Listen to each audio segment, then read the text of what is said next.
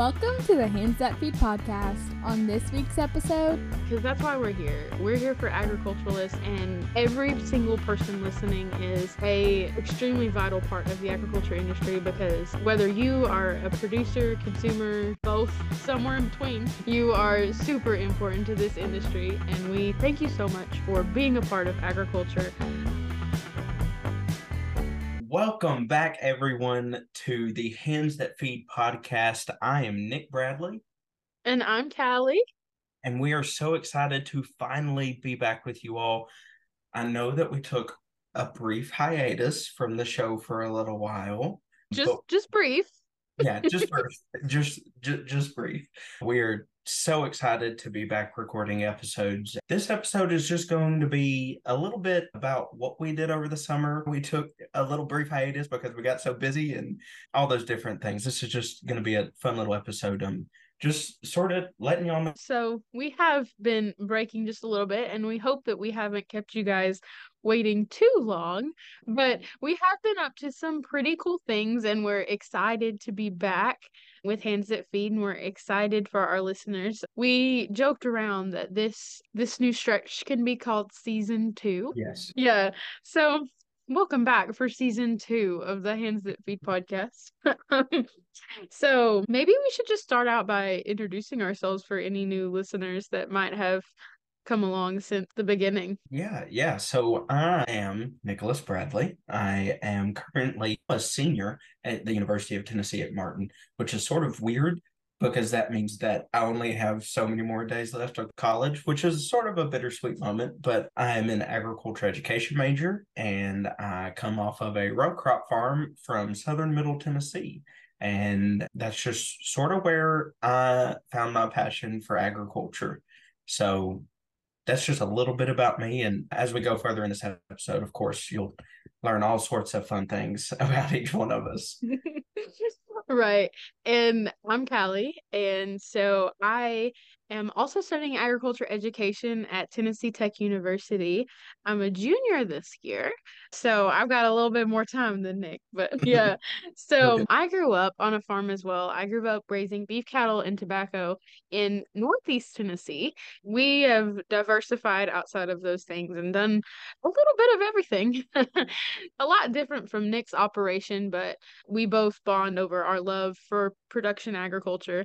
And that's why we are here. And that's why we chose to do this podcast is just we have a love for ag. We have a love for advocating for agriculture and, mm-hmm. you know, just recognizing that there are so many issues facing the agriculture industry that we as producers recognize and we want to strengthen producers by talking with them, knowing what they're going through, and sharing with the world so that they can know what's going on the, mm-hmm. in the agriculture industry and, you know, just what's happening, how their food is grown, and stuff like that. So, all of the good, important things. But like Nic said, we've been We've been quite busy over this summer. So we pre recorded a few episodes before the summer started, but we unfortunately could not do enough to make up for our crazy schedule. So, Nic, why don't you go first and tell tell everybody kind of what you've been going through this summer? I know you've been doing a lot of farming, but I I actually haven't gotten to talk to you all that much this summer. So I'm excited to hear about about your eventful summer. Right. So it it of course started off in May with you know good old soybean planting. It's smack dab in the middle of it, and cotton planting. That's that's pretty much exactly what I did when as soon as I got home was I jumped in a tractor and started planting soybeans. But yeah, this summer I I sort of just stayed home on the farm and worked all summer, which was honestly, for me, it was extremely fulfilling because it had been a few years since I'd been able to just be there on the farm and work that much. Honestly, the last time that I think I worked that much on the farm was during COVID. So about three years ago, I had yeah. nothing else to do. I might as well go work on the farm. But, you know, this summer we did, I, I got to do so many different things. And, and it's always a pleasure being able to work with family. Some days it's a little tougher than others, but right it's just that that's just part of it but it but it really is a a joy to be able to to farm with my dad and my cousin and my papa and you know we've done all sorts of things this summer i mean if if you're familiar with row crop operations, it's it's the same thing that every row crop operation has done this summer. It's it's just getting equipment ready for the fall or planting beans behind wheat and wheat harvest. And Lord have mercy, don't get me started on wheat harvest. I can't. I I personally do not like summer wheat harvest because it's you just have to get everything ready in the middle of the summer when if you didn't do it, you would just you could just wait until August to deal with it. But no, you have to get everything out in June and clean everything up and then clean everything back off after you're done with it and then put it all back in the shed and wait a month and then you're going to get it all back out again.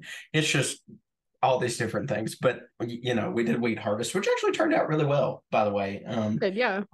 Averaging, I think it was close to 87, 86 bushel an acre, which is oh wow pretty standard wheat for yeah our area. Um, because about a week before we cut it, we were expecting about 50 bushel wheat and showed up with about 87 bushels on average and so that was that was a nice surprise after that it was just it was a bunch of backpack spraying, spot spraying around in fields, taking burning a bunch of chemical boxes and and and chemical jugs and helping dad keep the sprayer running. Oh, and also I promise I'm gonna shut up here in just a second. We've been trying to clean up around the farm because we're we're trying to get two or three new grain bins in the next few years. Yeah. That alone is enough to not want to do anything outside. But then when you're grabbing metal that has been sitting outside in the sun all day with no gloves, then you just can't because you're you you won't have any more fingerprints left by the end of the day. It will burn all of them off, and we figured out that out really quick. So the next few mornings, we all woke up about five o'clock and went up there and started throwing as much scrap metal in there as we possibly could. But yeah, I've just been. It's it, it was a really fulfilling for this summer because you know last summer we got to take a bunch of trips and I got to go all over the country. And and that was sort of mine and my dad's understanding was I got to go do all that stuff last summer. And so this summer I would have to stay back on the farm which is more than okay with me. And and I'm perfectly content and it was extremely fulfilling. But you know just row crop farm things. Yeah yeah i i think it's funny that you mentioned your scrap metal pile because i know that you and i have talked about this before but i genuinely think that every farmer has at least one just pile of metal or junk or both. Oh yeah it's just inevitable. Is like my papa he is one of those people that likes to hold on to every little piece Yeah. of everything. I mean, I mean, even if it's planter parts that they used in the 70s and 80s, he did not want to throw away. We don't even have that planter on the farm anymore. But, you know, I can't blame him. He's like, we could use it for something else. And I'm like, I get it, but we also need to get rid of it because it's been sitting here for the past 50 years and nobody's touched Right. it. but yeah so i'm glad that i'm glad that you're expanding though and like you said needing new needing more grain bins is is a good thing it's it might be painful right now but it's a good thing um Been there for about a month now, so that's Corey and Dad's job Yeah. now. talked about your wheat and that and how good it's been doing this summer i know that crops have been kind of all over the place just across the state in general because i mm-hmm. know that our you and i both had a really wet early summer. And i know that you guys got started planning late. We also got started planning really mm-hmm. late. We it was just so so hectic. And then we continued to be pretty wet throughout the summer. I know you you got a dry spell in there for a little bit but we continued pretty wet and then we've ended pretty wet at the beginning of August and stuff like that which has not been good on our our more mature tobacco so it's been it's been a weird summer for sure It has been a weird summer, especially with the weather, because I think this year was possibly one of the August. Like every time you turned around, it was raining again. And Mhm. and that doesn't usually happen. Most of the time, August through September is dry as a bone for us. right Mm-hmm. So we're really expecting our our cotton crop and especially those late beans. Thank the Lord that we we got some rain on those late beans because now I think they'll be just as good as our early beans, if not a little bit better, just because of the sheer amount of rain that we got. And Yeah. you know, it's it, it's been a weird summer in terms of weather. I feel like We set one patch of tobacco later than we've set it set any ever. I mean, it was it was late. I'm almost embarrassed to tell our listeners, but I'm sure there's not many tobacco farmers out there listening. But if you are, we set one patch around the time of Father's Day, which is very, very late. But you know, since we got so much rain and it stayed so wet, it's actually doing really good. But some of the older tobacco, getting all that rain there at the tail end of harvest for for that crop, we had some some fungus issues. So we're still trying to deal with that and it's been it's been quite interesting. But you know, I feel like when you're farming, you just have to develop this mindset that like nothing can surprise you. It's like every single day is going to be different and something is going to go wrong pretty much every day, but you you can't be ready for it, but somehow you have to be. And I feel like this summer has just been one of those like you got to be ready for anything because so much has happened over this summer. And I Yep. know that I was not full time on the farm this summer, but you were, Nic. So, mm-hmm. I mean, you you've experienced it firsthand. But there was this one thing this summer. My dad might kill me for saying this on here, but we had this field, and I, to tell you the truth, I really don't know whose fault it was technically. I'm just gonna say it was nobody's fault. It was just a pure mistake on someone's behalf that I genuinely don't know. End of the story. The wrong chemical ended up getting sprayed on the wrong beans. So there's one of our fields, and I took pictures of it that all the way around the end rows is dead Oh, of wow. soybeans. And we have a 120 foot boom sprayer. So Oh all the way around the field, up 20 foot into it was just dead. And and that was dad was on a trip up north to look at a sprayer, if you can believe it. And when when we realized that the wrong chemical had gotten sprayed on those beans, like I said, I don't remember whose fault it was. I don't really know whose fault it was technically, but yeah, there was all sorts of things like that that happened over the summer. I mean, you Yeah, just can't but expect it. And then that was in like the middle of that was late June, if not early July, if I remember correctly. And I had to go back and replant those beans. And by the way, beans that late, not good. right. not good. Oh my gosh. so maybe they'll be all right. Yeah, but like for our listeners who don't come from a production agriculture background, I don't think they realize how much money that Mhm. that was. I mean, not only the money for lost in the bushels you would have sold, but like the chemical that you sprayed on that, because chemicals are like at an all-time high right now. So Mhm. that and then replanting. So yeah, that's that's some dollar signs right there. But Mhm. Wasn't a few ooh, days on the farm there for a little while, but you know, we made it through it. so who got blamed for that? So, you know, that's I genuinely don't know who ended up actually getting blamed for it. I know who I thought it was, and it wasn't my dad's fault. Because okay, see, this is yeah, it wasn't my dad's fault. So there's only a few other variables in there that it could be. And it wasn't my fault either. I want to make that clear. It was not my fault. Those beans were planted before I even got home from school. So it couldn't have been my fault. And I know Oh, okay. I didn't put the wrong chemical in that sprayer because dad was sitting there watching me. So it wasn't my fault. Well, The- that's good to know. As long as everybody knows that it wasn't you. the beans were supposed to be Liberty Link beans. Yeah. And it weren't. So we went and sprayed Liberty on them to kill the pigweed. And the beans somehow ended up not being Liberty Link beans. And so it just killed the beans. And the worst, the worst part about that entire story, we sprayed that Liberty specifically to kill all the pigweed. Pigweed didn't even die. Only That's beans. that's classic pigweed pig- though. Like It is classic pigweed. Yeah. You're right. You're yeah, right. every farmer's worst nightmare, I swear. No kidding. But it's really random, but I just thought of it and kind of wanted to to bring it up.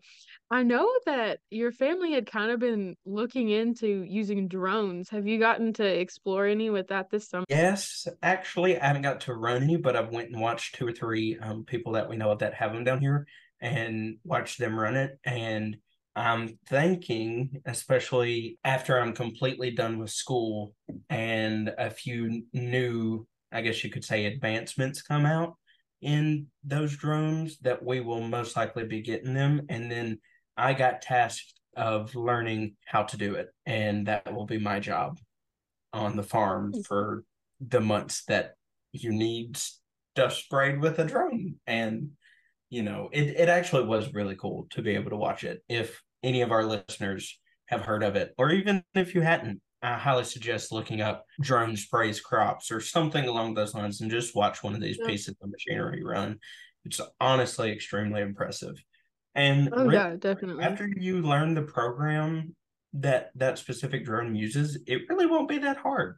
So we shall see, but I will keep everyone updated. Interesting. Interesting. Yeah, I just wanted to to see if you had any any updates on your on your drone. I definitely I'm definitely excited to see how this comes along cuz obviously we do not we don't have a need for a drone on my operation. so you getting one is the closest thing I'll ever have to getting one myself. Oh man. But yeah, so I, I guess I should tell everybody a little bit about my summer. I know, I know. I, I, was about to ask you about your summer because I've been blabbing my mouth the entire time. So go ahead, Cal. No, no, I've been I've been interested, and I'm sure everybody else is too. But so I was interning with the Tennessee Farm Bureau Federation this summer, oh, and it was an absolute blast.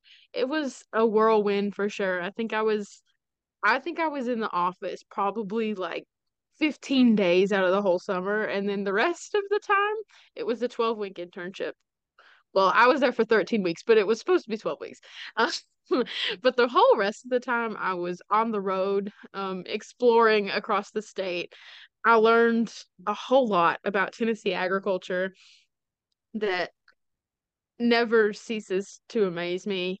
We are able to produce so many different things in Tennessee because of so many different terrains that we have across the state. And it's just it's just so amazing going to each region that is so incredibly different mm-hmm. everywhere you go. So it's been really cool getting out of my little bubble. So I know that Nic is partially a West Tennessean, born and raised Middle Tennessean. That is going back to Middle Tennessee. Yeah. I'm happily going back, but you've been in West Tennessee for a little while now. But I hadn't really been to West Tennessee that many times until this summer.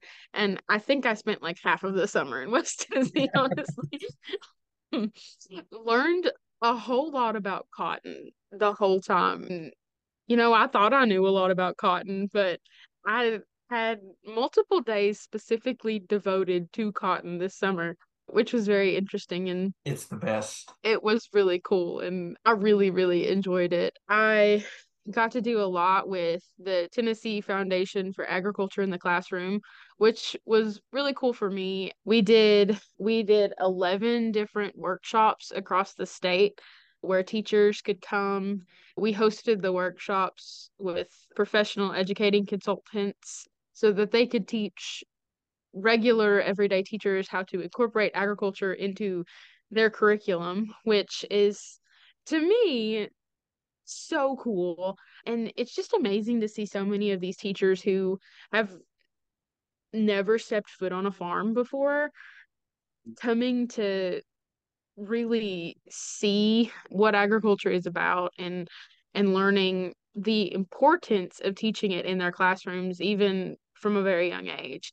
So yeah, it was just really really cool. I got to tour a few operations as well and see so much more than I had previously done. So it was it was definitely a, a whirlwind into all of our college age listeners out there. I would definitely recommend applying for the Farm Bureau internship.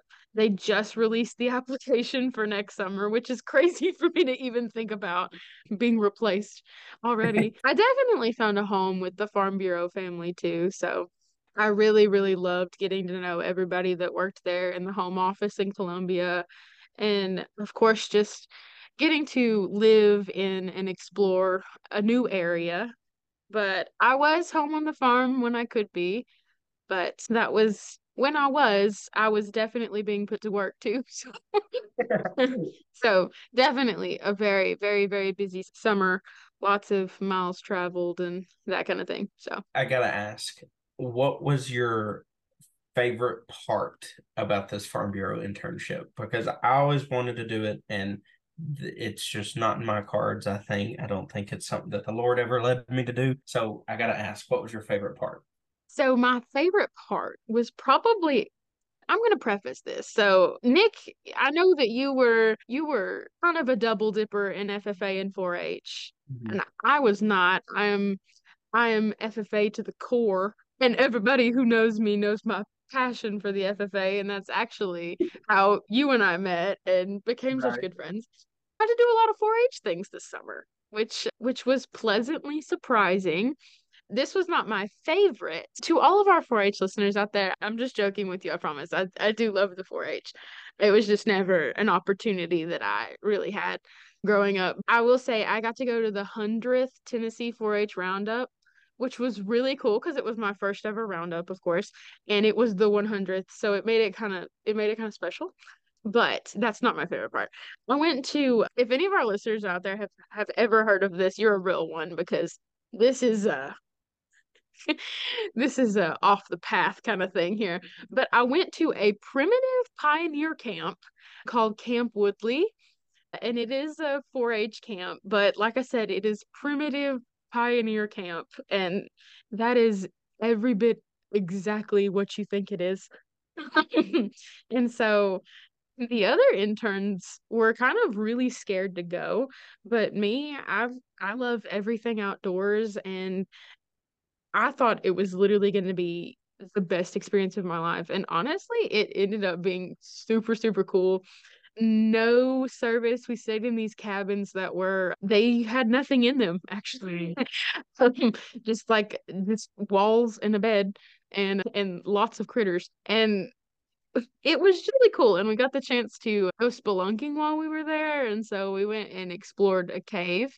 So that was really cool as well and just whole experience to me just getting to fellowship with some of 4-hers that had came and and mm. see what was really going on there was really really cool for me and and just the the history of the whole camp and and kind of the legends that they tell and and I mean this camp has been ex- in existence for a while and you can tell there's a lot of people that really care a lot about Camp Woodley so anyway if anybody ever gets the chance to go, I would recommend it. You're probably going to be scared, but I would definitely recommend it for sure.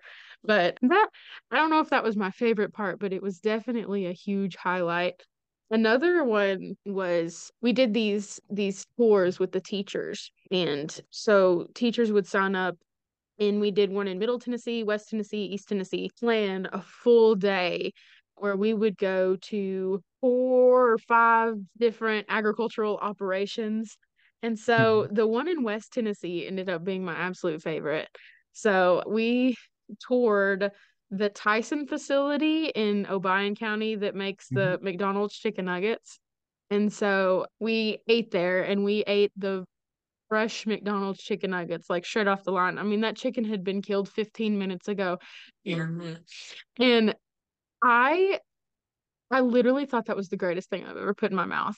Like you could, it was not a. I you can, can you cannot convince me that that is a McDonald's chicken nugget because it was so much better because it had never been frozen or refried or whatever. It was so so good, and I mean I learned a whole lot about poultry processing just through that experience, and even learned a lot about McDonald's chicken nuggets. mm-hmm. so yeah, I thought it was really, really cool. So that was definitely a highlight as well. We got up here at Martin, we actually have this we have a few poultry barns here on campus mm-hmm.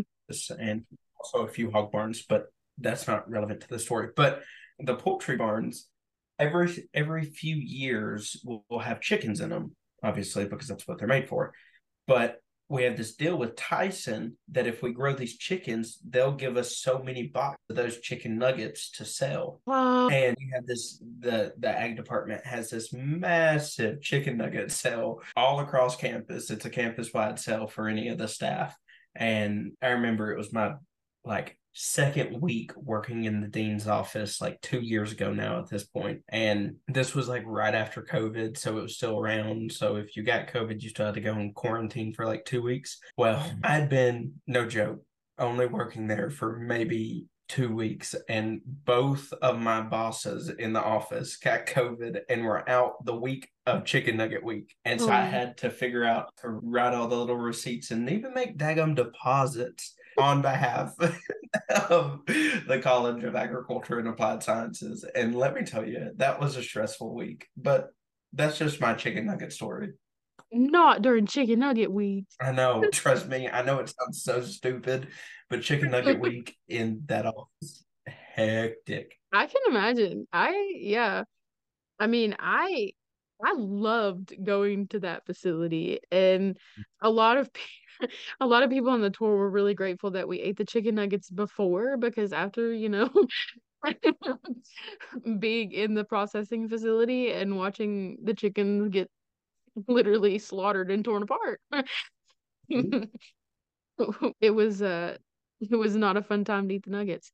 But it was it was definitely a really cool experience. And that same day we toured the Bayer Crop Science Facility, the, the entomology lab where they grow pests to test on new varieties of mm-hmm. corn and soybeans, which I just thought was so cool because I don't know. I guess I'm just weird and always like bugs. when I heard we were going to an entomology lab, I was like, this is the best day of my life. So it ended up being super cool. And just the whole experience was definitely one that I will remember. And then I I know I kind of touched on this before, but just connecting with the people, the people that I met this summer were just absolutely amazing. I met lifelong friends, made really great connections, and I was just extremely, extremely blessed to be there in that situation this summer. And, you know, I had applied for other internships this summer and and didn't get them, but I know I was where I was supposed to be for sure. It it worked out definitely for the best. So yeah, that's that's a little bit about my summer. I don't know what's been going on in our lives. So, Nic, what's next for us? What's next for our podcast? What do our listeners have to look forward to? So, I believe that this next season, I believe that this next stretch of this podcast is is going to be one of the best.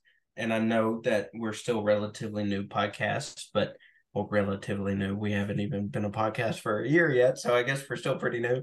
You know, I I think this next this next stretch of this podcast is going to be um, absolutely stellar. I know that we have a lot of ideas that we've been thinking on over the summer, and I think we even start or we're planning on starting to do a lot more social media outreach. So keep an eye out for all those social media pages follow us on all the platforms. I'm super excited for this next stretch of this podcast. And I think y'all should be excited as well because we have a lot of really cool things lined up. Yeah, for sure. I agree. If you like our podcast, make sure to tell your friends and and spread the word, not just for us, but for the farmers, really, because that's why we're here. We're here for agriculturalists and, you know, every single person listening is a extremely vital part of the agriculture industry because whether you are a producer, consumer, both somewhere in between, uh, you are super important to this industry. And we mm-hmm. thank you so much for being a part of agriculture. And we hope that through this podcast, we can make you a more educated, part of the agriculture industry as Nic and I go on this learning journey and you guys get to go on it with us. So thanks so much for listening today, guys. I know it was just kind of a chill podcast. But we just wanted to give you guys a little update, let you know that we're still alive and kicking. and we do fully intend on continuing with this next season of the Hands That Feed podcast. Thanks for listening to this week's episode of the Hands That Feed podcast. Follow us on Facebook and Instagram, and don't to rate and review our podcast and share with your friends. We'll see you next week.